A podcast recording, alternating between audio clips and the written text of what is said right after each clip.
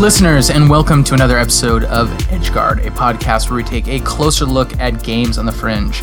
My name is Jordan. With me, as always, is my co host Blake. Hey there, Jordan. I'm Blake. Uh, and this week we are talking about a uh, game, the newest game by Paolo Pedericini. I think I'm saying that right. Um, I'm not sure. The uh, man behind Molleindustria. Um, also, might be saying that wrong. Um, and this game is called Dogness. Um, for those of you who aren't familiar with uh, Paolo's work, he has been making like satirical or otherwise kind of like culture criticism type games um, for like over a decade now, I think, maybe 15 years even. Um, he he made his most famous one's probably Phone Game, which is a game about the the like economic processes behind uh, the production of iPhones. Which uh, his claim to fame was it was banned from the iTunes store. Uh, I guess uh, Apple didn't like people knowing where their phones come from. So The proverbial sausage being made was not something that uh was good for the bottom Apple line. wanted Yeah. wanted out there. yeah, that's funny. Um, this game is uh, well. I'm just gonna read the description because I think it's funny. Um, so dogness. These games or these dogs have fallen. You've already fucked up, Jordan. Damn it. Oh, good lord. Uh, these dogs have fallen for a breedist dogmagog. Will they manage? Oh, typo. Will they manage to become the purest and most homogenous dog park by selectively breeding themselves and controlling im- immigration? Help them achieve their glorious destiny. Um, so the premise of the game is that there's some sort you're controlling the uh, dog reproduction, this little dog park, trying to uh, breed the dogs into uh, a set uh, mold that has been I think it's different every game, but that's Yes. been um, uh, like prescribed by this authoritarian dog dogmacog. It's great. Dogmagog is so good. which I mean, there's some pretty. I mean, he's just sort of like a nondescript kind of right wing populist, but uh, there's some clear Trump parallels in that at the end of his opening speech, he says, "We must Mac dispark Grayet again." yeah. in, in dog dog speak. Yeah, and he's also got he's also got some Hitlery vibes. Uh, yeah, he Uh-huh. Yeah. he like stands on a pedestal and there's like a big pennant with a dog paw on it hanging down. Yeah. Or I guess pennant maybe isn't the word, like a banner. I don't know. What do you call the I feel like that type of a hanging banner has a name, but I don't know what it is. I don't remember. Uh, dude, I don't know either. It's probably German. No. Oh, But, but yeah, I mean, it's just like it's a fascist dog, basically, right? It's you're like you're you're on the quest for the the Uberhund. the Uberhund. Oh no. Uberhund. Oh no. no, but uh, like sort of more strictly mechanically, uh, the you're presented with the like model of the the perfect dog uh, that is like always up in the corner of your screen.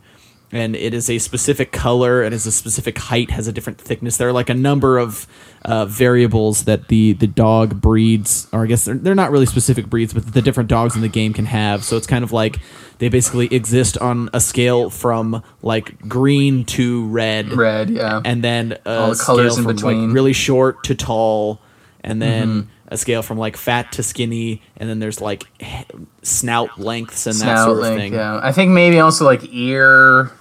Yes, the ears whether they're whether they're folded or whether they stick straight up is another thing. So so basically, what you're doing is you start with a handful of dogs, and as you hover over each dog, it tells you what percentage uh, similar to the uber Uberhund they are. Yes. What percent dogness they have? Yeah, percent dogness. I should say. I shouldn't say the uber Uberhund. That's something I came up with, but I'm proud of it. It's So- pretty good. It's pretty good.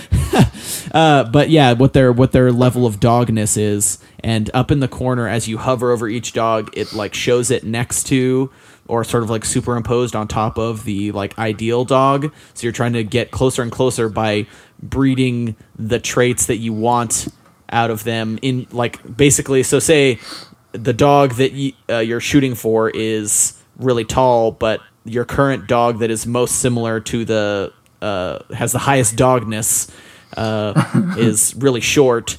So then you find another dog that is tall and breed it with your dog with high dogness and hope that the net result, uh, like the puppies, have an even higher dogness than the original one. And we should uh I should say that what happens is you you click and drag the dog onto another dog and there's a very short little mating animation where there's some that like blurs out the dogs and then you see them like humping each other and then uh It's a, like this- a little litter of puppies. It's so like funny too because they just look like they're like very minimally animated, so they Oh, look yeah. like just two little dog toys that some kid is pushing against each other. And they, they don't they don't really animate at all. They just kind of bounce around and then Yeah, they yeah. bounce to each other. It kind of. Uh, do you ever play like The Sims when you were a kid? Because it would get to the part where you like Yeah. the Sims were supposed to be doing it, and the screen They, would like they go un- under the um under the, covers and sheets, the yeah. vibrating heart shaped bed, and you can just see their I and remember that. flying around. Classic. But anyway, it's a. Uh, so the game is basically you selectively dragging shit on top of other shit, and hopefully trying to get the right result. I guess. Um, but it's actually pretty tricky because uh, you don't uh, you can sort of control what dogs you let in. Well, you can't really control what dogs you let in. Mm-hmm. You can just control, whether any whether you're yeah. Uh, you have like a little gate to your dog part that you can close and open. So if you just leave it open, then a bunch of dogs will crowd in. But kind of your metric of success is the uh, like n- uh, I think it's like the average of the dogness of all the dogs in your park. So if you're just letting a bunch of random dogs in and a bunch of dogs that have like a really low percentage of similarity to the perfect dog, then uh, you're gonna bring down your rating. But if you're like kicking out all the shitty yeah. ones, but the problem is, is you you kind of want to keep a, a flow of random dogs coming in because they can be very helpful in uh, getting closer to the Yeah, getting the specific traits you need. Yeah, Um, yeah. because the thing is, if you just do, if you just look at the percents, I realized this after playing it once. Mm-hmm. If you just look at the percents and just like take the two highest percents you have and just mash them together over and over again, you Oh, yeah. get uh, inbreeding, which Yep. I'm I'm not a hundred percent sure what that does, but I think they die sooner.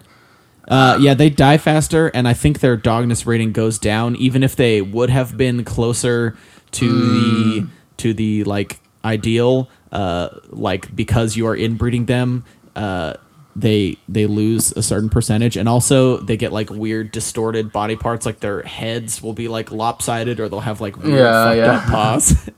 uh, but yeah, sometimes it can be hard to keep track of like if dogs are related and sometimes it's just like you Yeah. mush them together and then it's like ah those that was that dog's mom that's horrible One thing I tried doing, it didn't work, but I Mm-hmm. tried one playthrough. Just every time I mated two dogs, as soon as they gave birth, throwing them both just overboard. throw them away Um, oh, because we didn't mention that. But the other thing you can do to oh yes to purify the dogness percent is you can click on dogs and fling them over the wall, and they make a little noise, and then they're no longer affecting your average.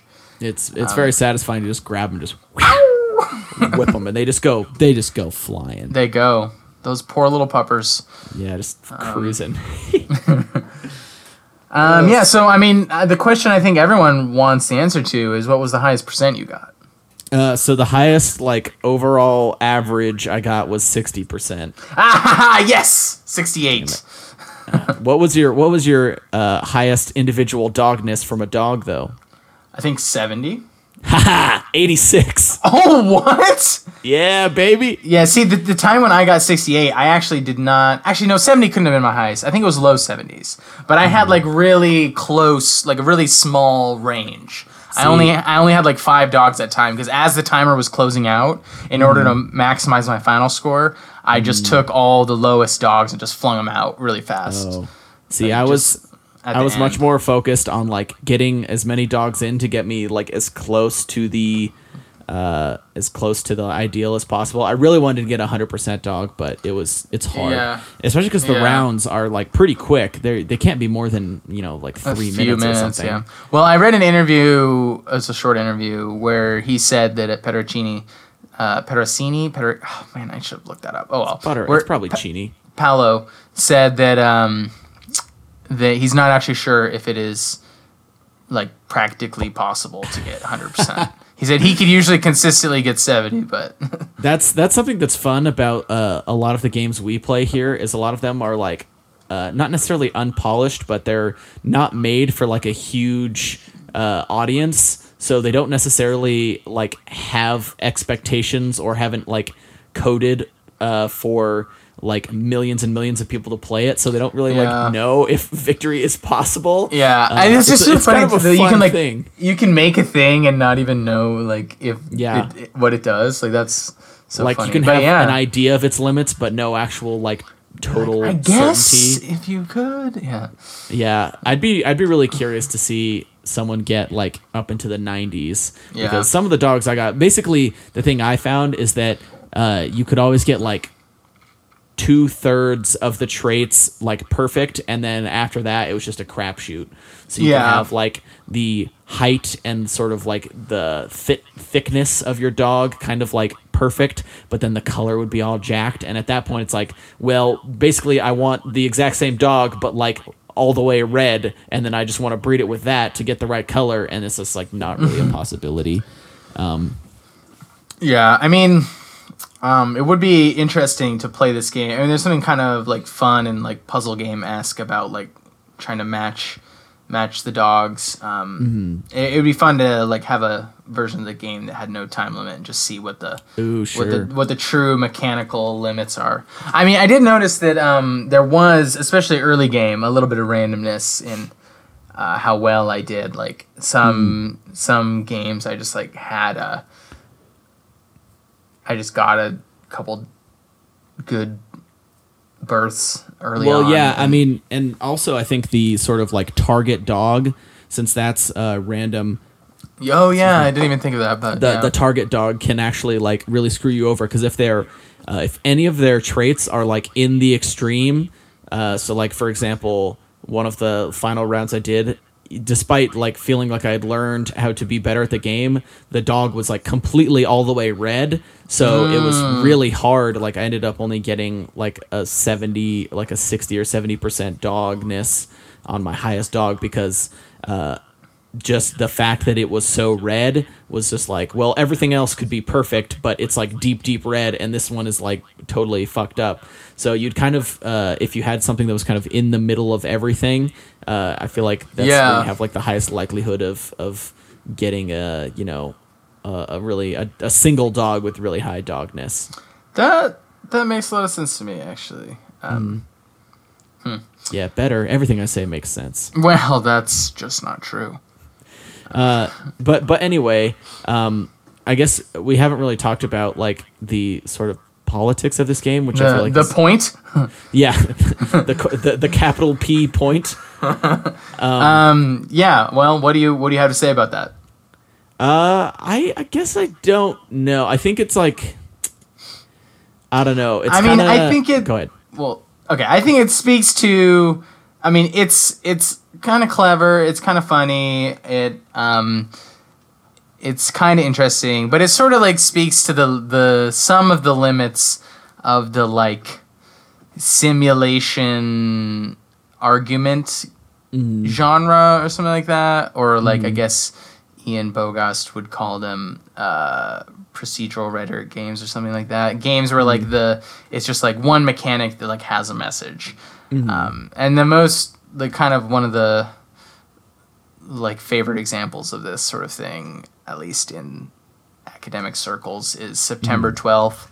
Which is that game? It's about like uh, anti-terrorism military actions, where you're trying to shoot bombs at people who are ostensibly terrorists in some unnamed Middle Eastern country, um, and but your bombs are inaccurate, and your and there's a delay um, when you shoot them, and the uh, area of effects so big that you will inevitably hit civilians, and when civilians get hit. Um, their friends and family get mad and then they become terrorists. So you can't win the game. So the implication is that military intervention in response to 9-11 is it's an unwinnable game is the like, Yeah, the argument that the game makes basically Um, and it's like that's kind of like neat and interesting, but it seems I don't know. There's only so much you can do with that. It kind of like has a, a limit of being kind of one dimensional sometimes. Yeah, it can it can kind of become a gimmick where it's like, oh, the whole thing is that you can't win, or that like what Yeah. you're doing, the negative effects are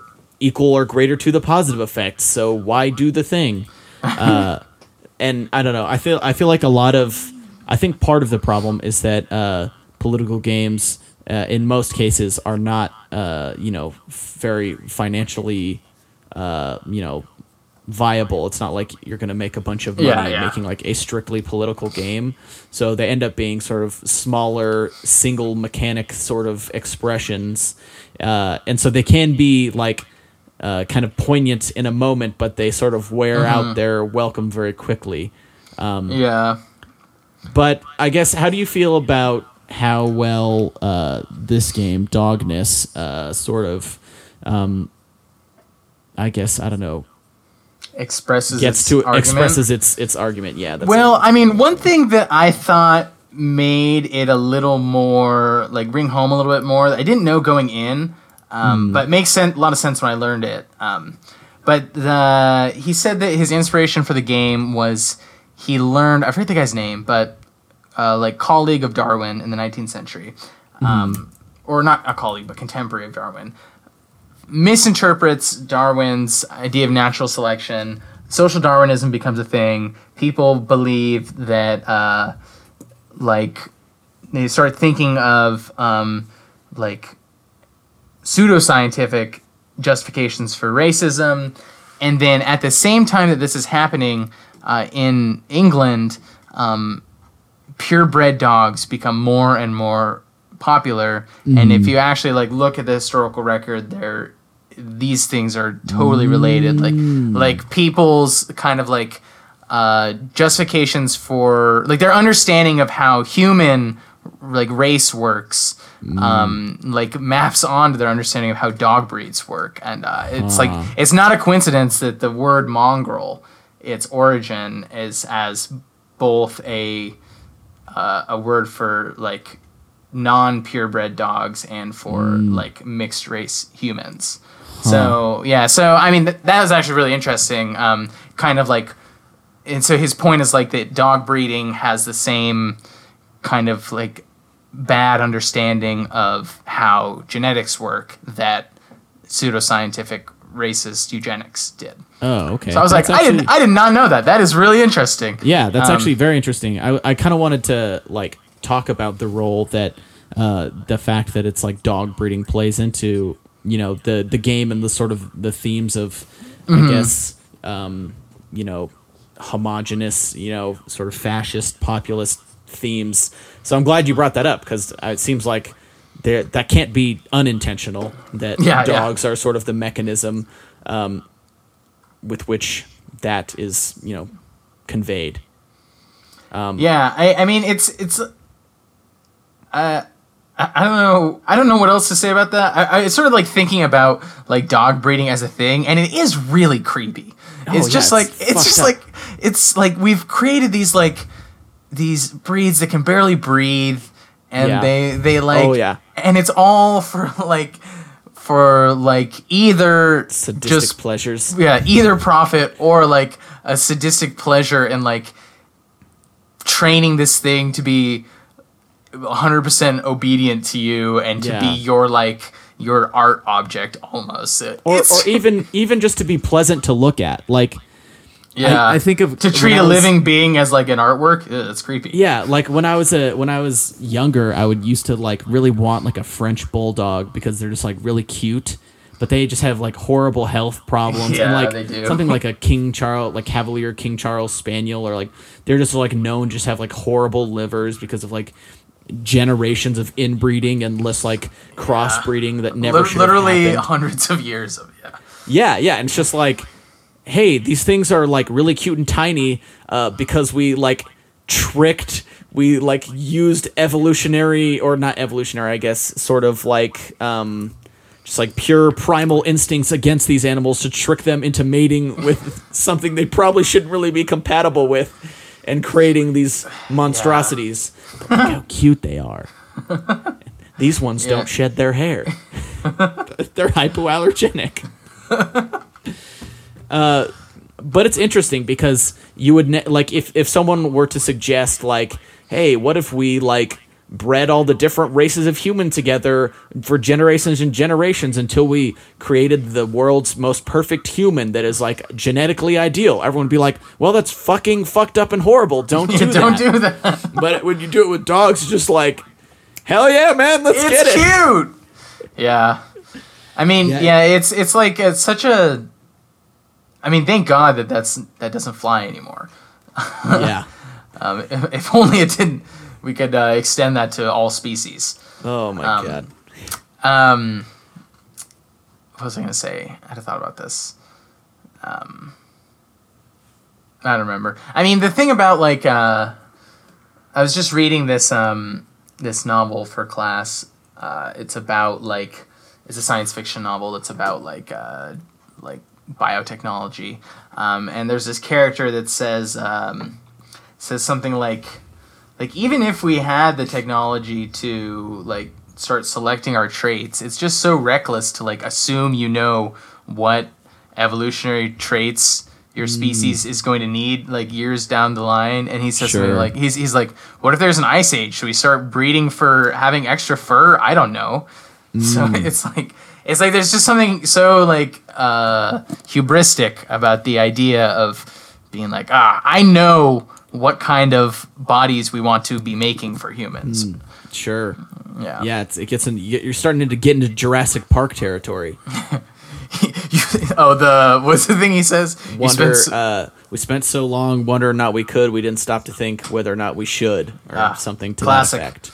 classic yeah, it- pop pop culture uh critique of science Yeah, and I mean, it's. I don't know. It's kind of precious. Actually, if you've read the, I don't know if you ever read the book Jurassic Park.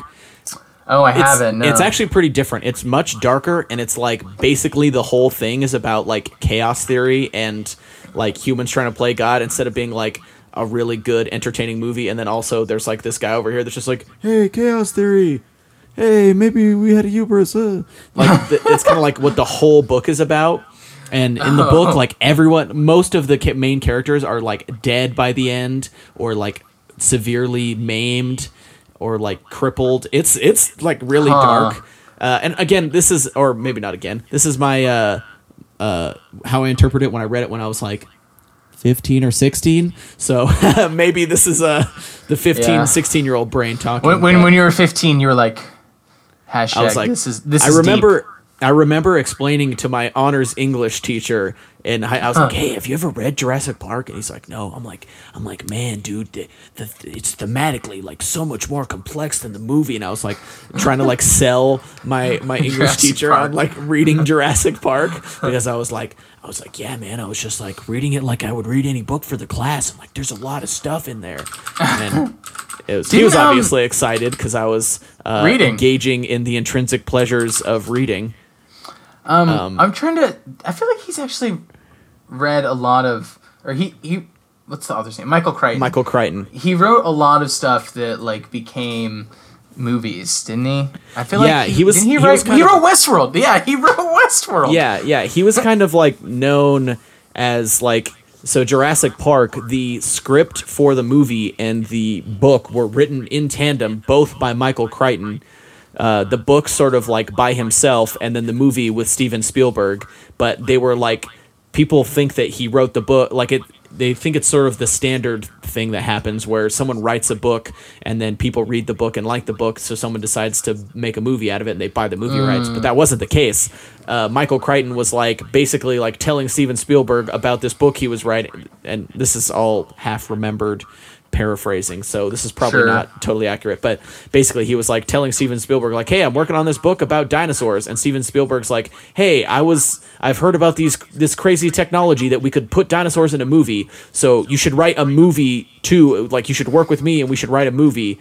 And so they actually i think the book still did end up coming out first uh, but it wasn't like a, a thing where like someone took a book and translated it into a movie. They were written at the same time sort of like in tandem. So that's one of the I did like, not know that. yeah, it's one of the interesting ways that like they kind of um, I don't know, they diverge in many ways that like a standard like uh, adaptation from book to movie wouldn't because it's just like hey certain parts of writing a book don't make sense so if you're like writing them both at the same time you like sort of take a different approach.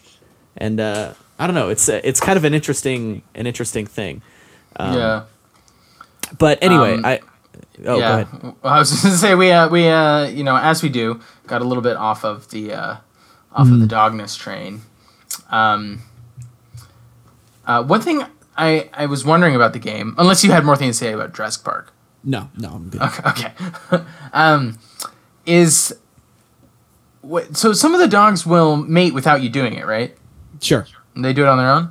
I was curious what would happen if you just like let the game run. And I didn't have this idea until after I had already stopped playing. I didn't get a chance to play again before we recorded. But I'd be curious. Do you think?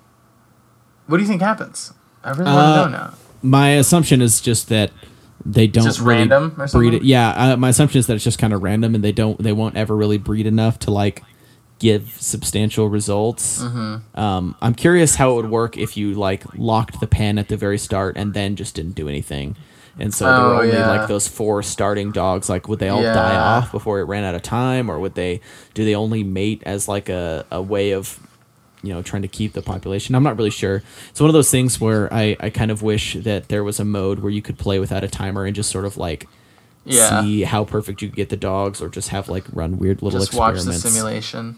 yeah Yeah. Um, I think I, when they made on their own, they never inbreed though. Uh, maybe that's not true, but yeah i, don't know Yeah, I mean that's a, the uh, kind of cool thing about like this sort of like simulation style game is it's like it like there's so much room to like just experiment. Like you know, so much fun not even doing the goal of the game and just like testing stuff out. I sort of feel that way about games like uh I guess The Sims is a good example, but also the the classic, you know, ci- city building games like SimCity. mm-hmm. It's just like, what happens if I cause a natural disaster here?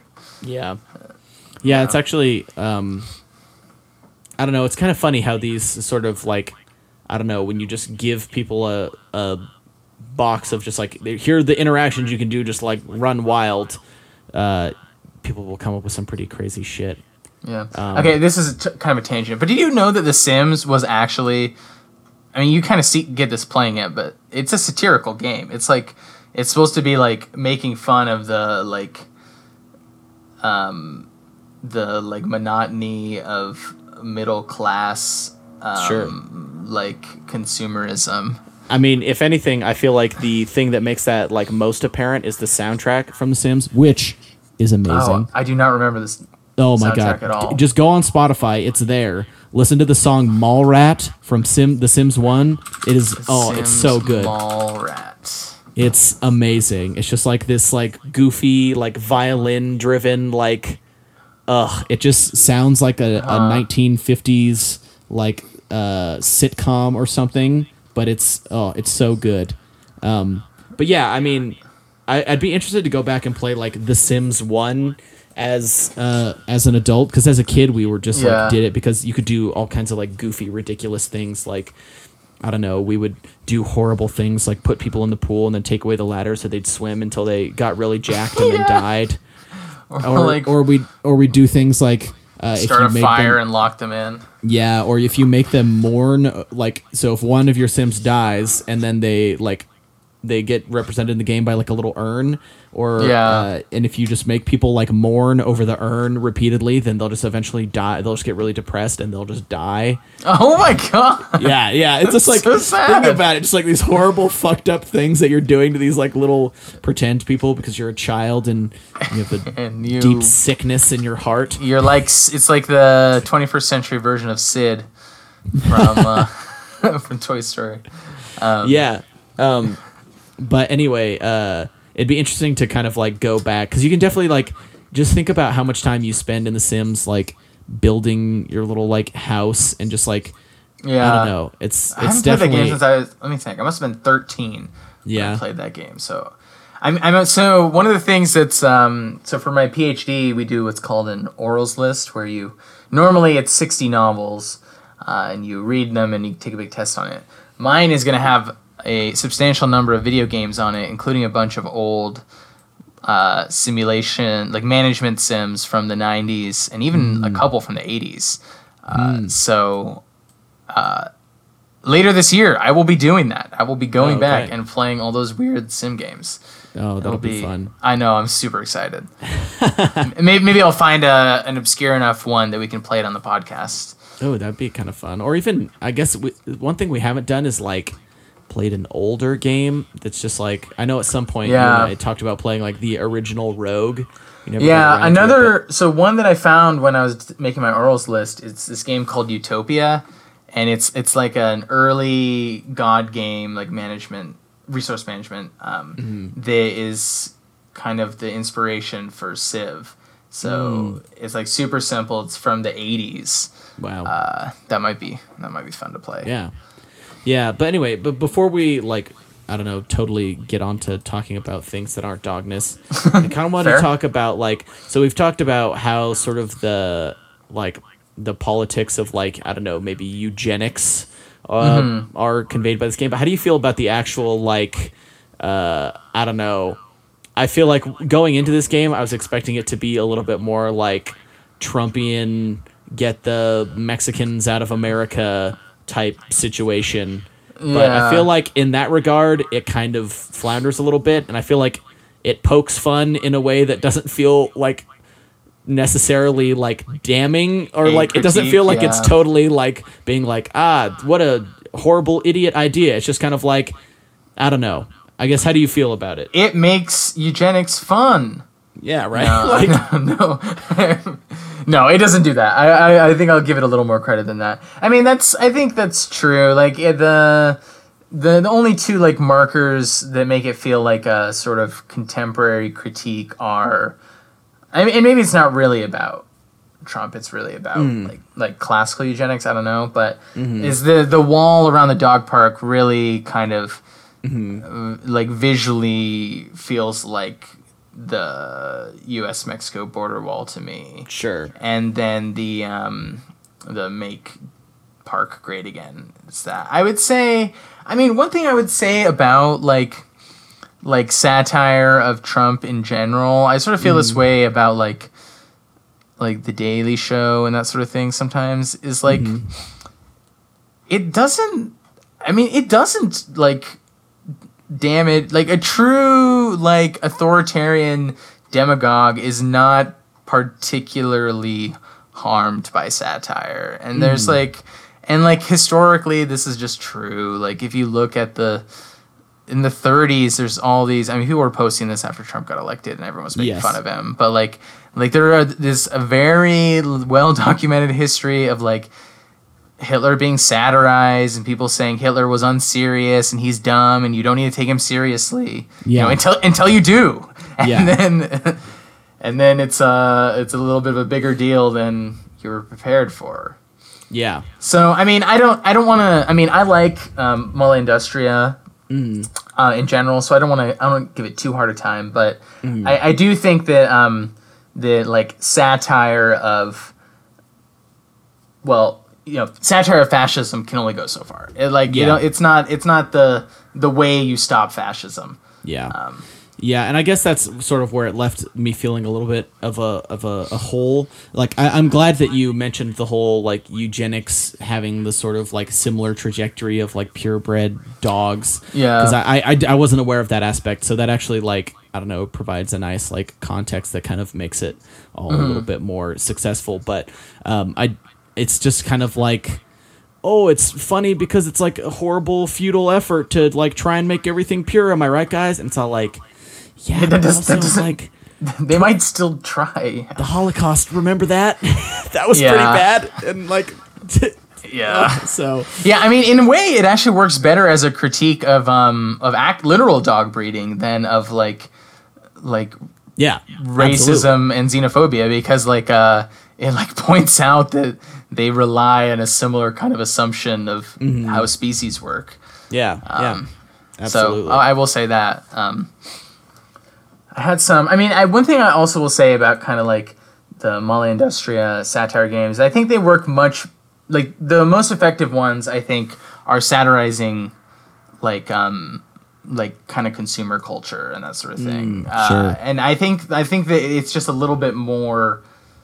I don't know, like there are certain kinds of bad things that I think are more like poignantly exposed by satire than others, and so like sure. um, so that, I, I, I think that it it does say something. The the, the phone game was was taken off the iTunes store. there Yeah, are powerful absolutely. people who felt threatened by it. So like I, I think it something can be said about about that. But Yeah, I, that actually that actually brings like a good, uh, like a really good point about sort of like how sort of like consumerism is uh, kind of m- more. It's more harmful to consumerism to uh, have something satirize it than it is like a politician.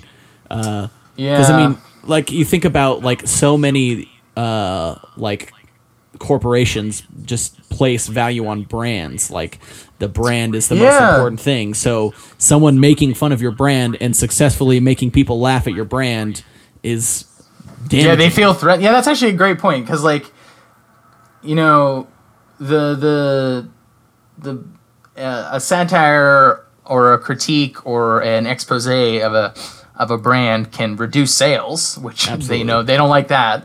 But um, you know, if Trump's actually going to try to enact uh, insane like immigration controls, all he wants you to do is, you know, nothing. Like he, he, making Yeah. fun of him doesn't stop him. The ICE doesn't Yeah. need need you to be nice to them for them to do their job. So Absolutely. yeah, Yeah, and and the other thing with with brands, I guess I, I don't know why we're talking about brands, so I'm, I'm gonna I'm gonna go on a little rant. do it. Talk about Is- brands. Is like there's Go this on a thing- brand. there's the uh, but there's this thing where um, like brands have kind of discovered how to use Twitter, which is that you just hire someone who's really funny and have them Yeah. tweet like funny weird shit uh, at, at both like just regular people and at other brands. Uh, and you have these things of people being like, "Oh, like Wendy's is so awesome because their Twitter is so funny." It's like, listen, like Wendy's is still a corporation that's trying to get money by making you fat. Like, like they're, Yeah, they, they paid one one dude to be funny. Like, just because they got a guy who you know was a comedian to run their Twitter account doesn't mean that like you should like Wendy's more. Like I know. I don't know. It's- I I, want to. You want to find the person behind. It's like Wendy's isn't funny. Some, Yeah. you know, Jimbo Bob McGibbons is funny. Jimbo Bob McGibbons. you heard it here first. But no, like I, I follow the uh, the Twitter account for Moon Pie, which like a moon pie. I've had one moon pie in the last five years, and I was just like, this is terrible. But you know why I bought that moon pie? Because the moon pie Twitter is really funny, and like it's clearly a very like creative person that's just like really funny. And then i remember just like being oh i should like try a moon pie again. And i ate one. I was like this is horrible. And then i still find myself every once in a while like while i'm like reading whatever like goofy moon pie tweet uh, just being like i kind of want a moon pie even though like i know that i'm not going to enjoy it. And it's it's kind Yeah. of fucked up because i feel like Wait, aren't What's moon pies good? I f are there the things with the like the two cookies and the frosting yeah in between? dude they're not good They're not good. I remember them being good. so as a kid. okay it, it potentially could be good uh, the thing i remember doing as a kid well i guess the thing that i remember as a kid is that they were only ever in convenience stores so it was never like a thing that i got normally it was just like we're on a road trip and we're in texas and i guess texas convenience stores sell moon pies so i guess i'm getting a moon pie uh, but the thing I always remember is that like they were good with milk because they're just dry as hell. And as an adult eating them, they are indeed just incredibly dry. It's like those cookies are Oh, just really? sawdust. It's like a half graham cracker, half sawdust. It's they're so dry. So like maybe if you're like dipping it in milk, it would be all right. But anyway, uh, again, sort of losing the plot here. But uh, it's kind of like I don't know. People trust brands so so Mm-hmm. easily. But they Uh, also they also grab the torches and pitchforks against brands so easily. I mean, maybe not so easily, but Uh-huh. when when they turn against the brands, they do it in a big way. Like Sure. I I remember following the the um it was was United right when United took that doctor off the plane. Yeah. Um, I think it was and United. It was like like their stock like dropped fifteen percent overnight or not. I don't, sure. I don't know what percent it was. It was some insane percent. Yeah. and it's like it's like people spend all their time like complaining about how much they hate airlines, Mm-hmm. but then it's like there's the one thing that goes viral, uh, and then it's like then they really hate their airline. Yeah. Well, I think I think what you and I have done now is we've just cracked the code to uh, getting a Trump impeachment, which is that to target the brands that are funding The Trump brands. and take the brands the down. brands. The brands. Take down the gotta make- brands, man. Use satire games to take down the brands, to remove the funding. You got to cut the the source. You got to cut off the source, and that's how we get right. Trump out of here. That's I uh well no what we really have to do is stage a a man getting forcefully taken off a plane and then make it look like Trump was responsible. a hardworking blue It has to be a doctor. Ha- has to be a doctor because that I think that was part of the reason that went viral is because he was like, I have patients I have to see. yeah. You know, if he was like, I'm a banker, people might have been like, eh. I think I see. I think you need like a nice working class American because you got to turn Trump's base against him, right? Yeah, yeah. Be, but like, like it has to be a really like, um, like just over the top, sort of like working class thing, like an out of work steel worker or something, Or like- or like a- down, a- down on his luck factory. A person who builds. Habitat for Humanity houses or something. Or you can go that way too. Uh, anyway, um, is there anything else you wanted to say about uh, dogness? Uh, no, that was um, that was all I had. So I guess we can introduce our next episode, which you want to do the honors. uh, I'm I'm I know why you you pawned this off on me because the name of this n- next game is not in English, so I'm gonna botch it. Well, I guess probably not. It's not that hard. Is uh, but uh, Levedad by uh, Julian Cordero, who you may remember from like way way back in like Episode two. episode two. Yeah, we played that game called Trees. Seventies. Yes, seventies. Don't worry, I didn't forget. Uh, and uh, one of the creators of that game is uh, Julian Cordero. So uh, I have kind of followed him since then, and uh, this is like his next solo game since then. I think there might uh, there might have been stuff in between. Anyway, I saw that he made this game and it seemed interesting, so we are gonna play it. yeah. Um, you can find that uh, on itch.io at solimporta.itch.io. Uh, we'll have like links to that on Twitter. Um, And uh, Yeah, Yeah, it's kind of going cool. back to the the in a like really going back to the original kind of premise of this game or this uh, podcast, which is like, what's a strange, surprising game we can find on the internet? Uh, this Yeah, one seems like Cordero doesn't fail to deliver. So yeah, we're going back to our roots, is what Jordan is saying. to saying. our roots. Uh, but anyway, you can uh, you can find us on Twitter at EdgeGuardCast. You should do so and yell at us because maybe find us on Twitter, then I'll like follow you back and then I'll like Yeah, your that's game, true. dude. We will. And if you have a game you'd like us to play, shoot us a tweet, and there's a very good chance we will play it. Um, and also, if you just know of a game you'd like us to play, shoot us a tweet, and we will probably play it. We're always looking for uh, new and interesting games on itch or Yeah. elsewhere to play. So Hell yeah, man. Uh, but anyway, with that, we'll uh, we'll leave it to to next week. until next time.